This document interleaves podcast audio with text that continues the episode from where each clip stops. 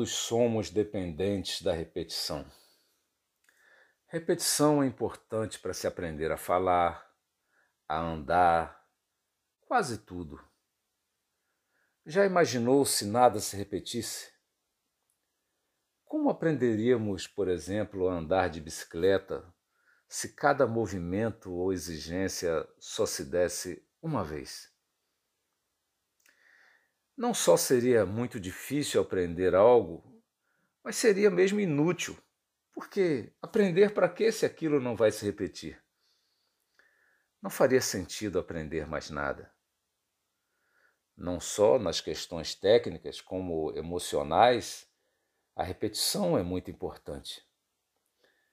O já ter passado por certas experiências, o já ter vivenciado desafios, isso tudo nos prepara para os próximos desafios. Edmund Hillary, o primeiro a chegar ao cume do Everest, não conseguiu na primeira tentativa. Muitos pensaram que seria realmente impossível, mas a repetição, o treino, as tentativas anteriores o prepararam.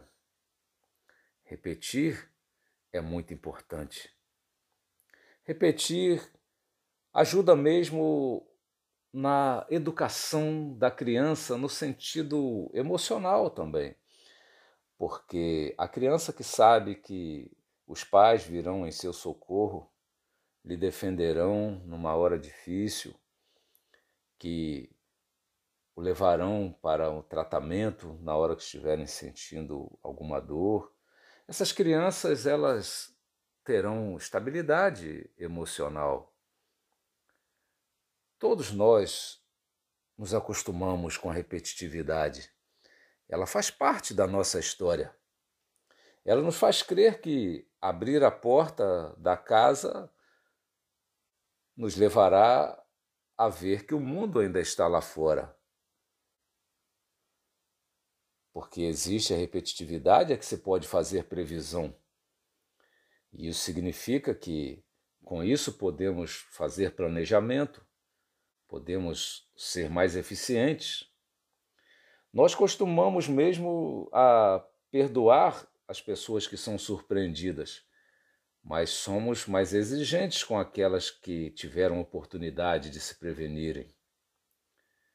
A repetitividade não só nos permite reconhecer padrões, mas ela mesma é a causa de padrões, e padrões de todos os tipos. Aristóteles, por exemplo, dá uma importância muito grande à repetitividade. Quando ele trata da questão da educação para a ética, ele valoriza muito a criação do hábito. Ele diz que ninguém é ético quando é inconstante, isso é óbvio. Uma pessoa não pode ser ética se hoje ela é fiel, amanhã ela trai, no outro dia ela é fiel, depois ela trai. Não, é preciso que ela seja constante. O aprender a constância. Aristóteles diz que isso só é possível numa educação que forme hábito. Esse hábito ele entende como algo que forma uma disposição para o bem no caso, o hábito da ética. E essa disposição, a palavra usada na língua grega para isso é a palavra exis. Essa palavra é usada para dizer que alguém está disposto a algo.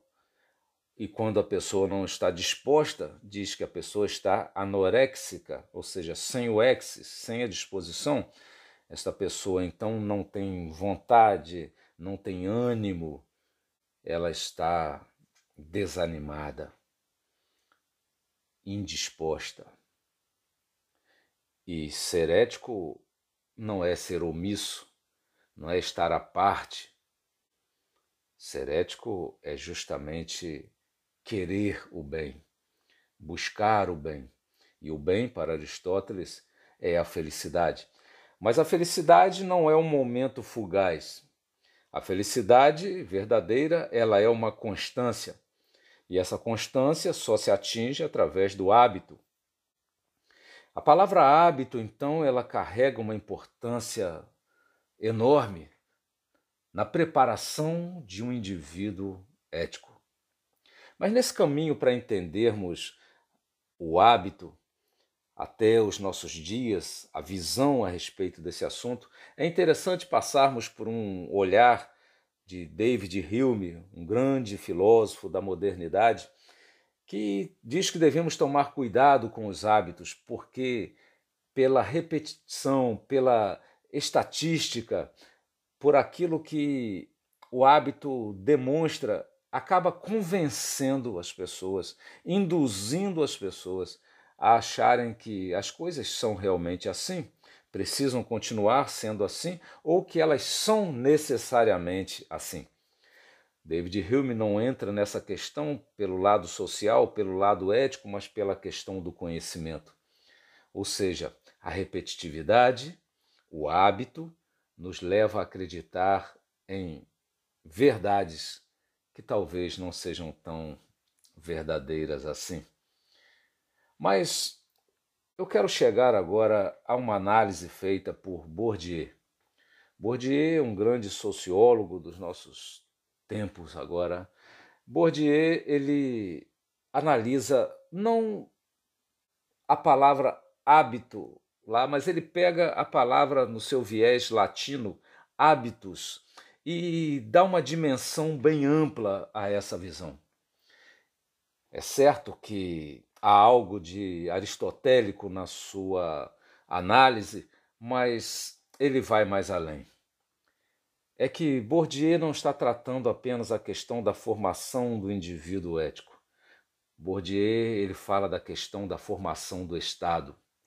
Para entender por que a sociedade é como é, Bourdieu faz uma pesquisa como Nietzsche fez na genealogia da moral ou como Foucault fez na arqueologia do saber. Ele tenta descobrir a história que nos levou ou nos trouxe, melhor dizendo, até este lugar onde nós estamos. Por que vivemos assim? Por que cremos como cremos? Por que nos relacionamos como nos relacionamos? Por que nos organizamos como nos organizamos? E nisso tudo ele percebe algo que ele chama de hábitos. O hábitos é aquilo que faz com que algo que talvez no início fosse individualizado ou de um pequeno grupo acaba se tornando predominante, hegemônico numa sociedade mais ampla. Por quê? Porque, de alguma maneira, esse grupo pôde influenciar, pôde legitimar a sua ação ou o seu modus vivendi, de maneira que outros aderiram podem ter aderido porque foram orientados, educados, convencidos, forçados numa geração, mas o certo é que aquilo acabou se consolidando como o modo de ser daquele povo. Em toda a sociedade há uma tendência de se buscar se pacificar internamente. Evitar os conflitos internos é algo extremamente necessário para uma sociedade sobreviver. Por isso, a visão de conjunto ela precisa ser legitimada. E essa visão ela se dá justamente por um olhar que se estabelece dentro dessa questão do hábitos. Porque o hábitos não apenas nos diz se isso é bom ou se isso é ruim. Ele nos diz o que é o bem, o que é o mal. Ou seja, o hábitos envolve valores. Quais são os valores dessa sociedade? O que é que está por detrás das ações desse povo? O que é que sustenta esse relacionamento pacífico entre as pessoas, essa dita harmonia entre os habitantes daquele mesmo povo? daquele mesmo estado, melhor dizendo. Então, Bourdieu, ele coloca que o nosso hábitos é algo do qual nós muitas vezes não temos noção.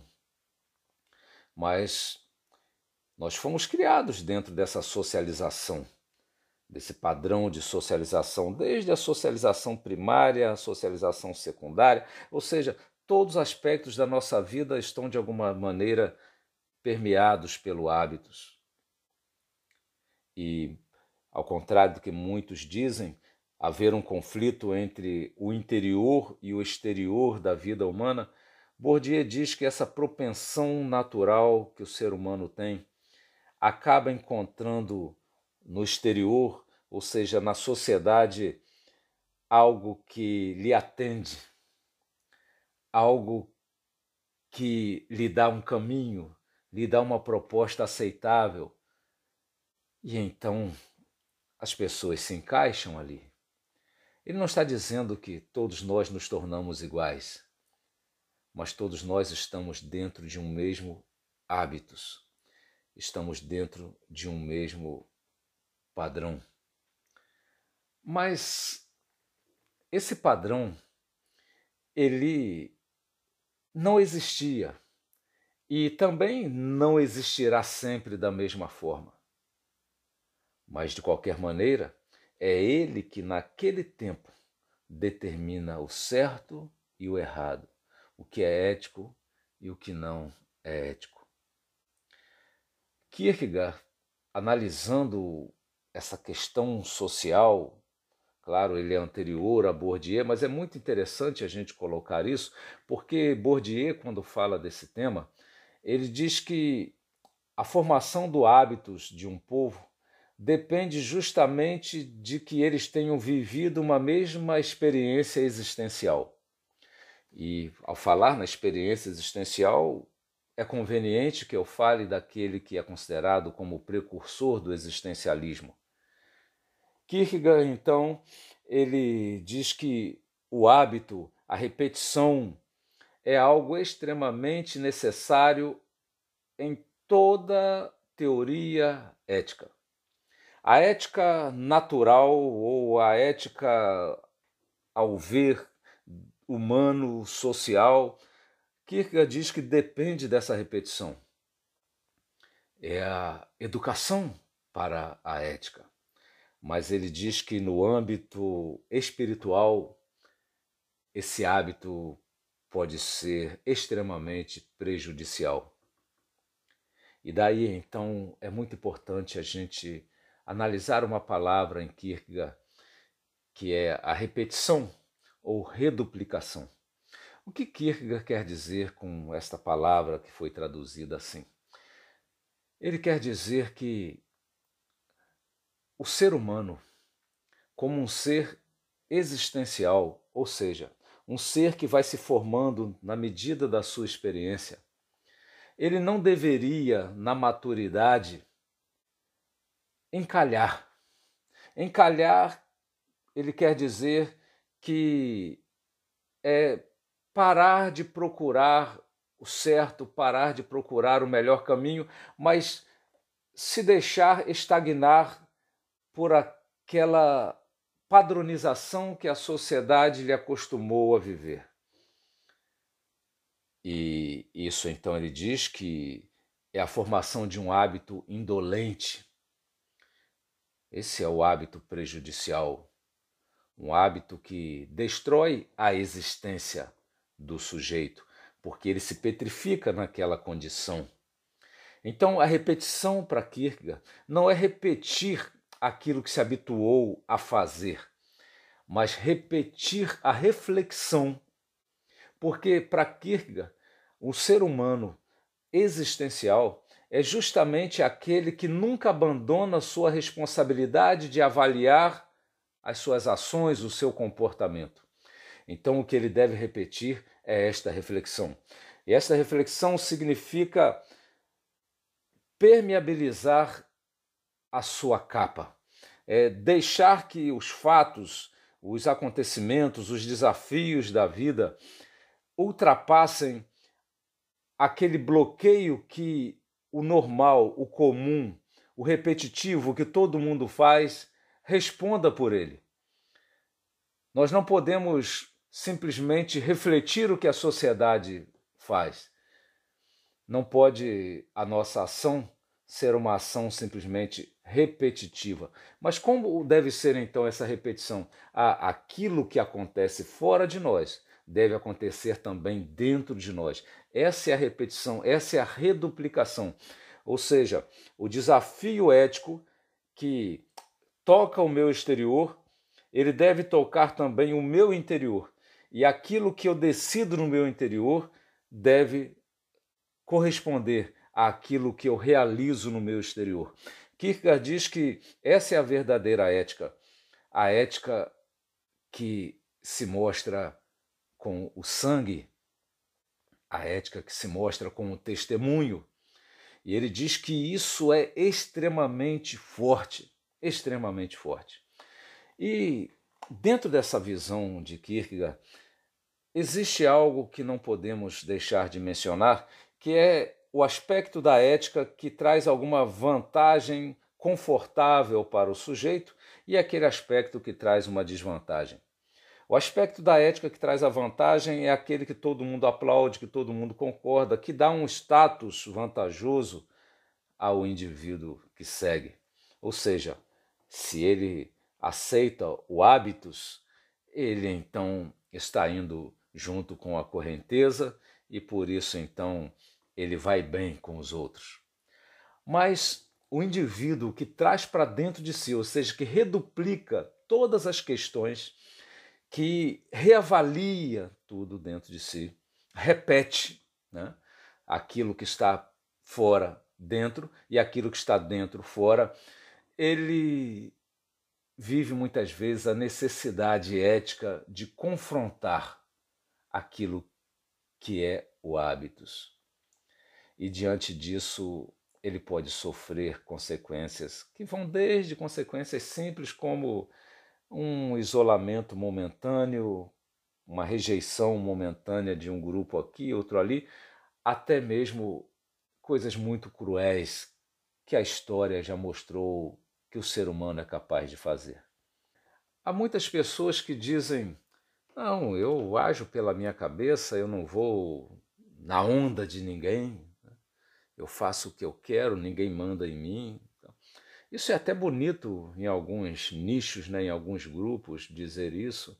É, e alguns dizem isso num tom até afrontoso, e isso é muito comum nos nossos dias, mas é muito mais fácil falar que fazer. É fácil dizer isso sobre, ah, eu prefiro a roupa dessa cor, ou o cabelo daquele jeito, ou eu prefiro o meu carro assim, coisas desse tipo. Mas nas questões mais profundas da ética é muito mais difícil. Sempre foi mais difícil falar que fazer, exceto quando o falar é o fazer. De qualquer forma, quando se fala com o caráter, quando se afirma com a ação, essa voz ativa reverbera com muita força e por muito tempo.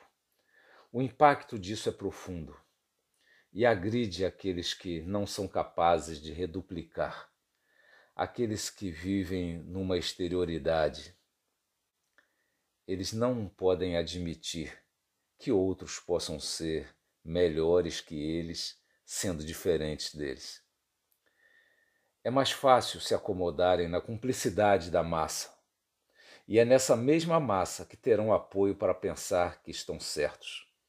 Afinal, esse é o tipo de corporativismo abrangente, o hábitos.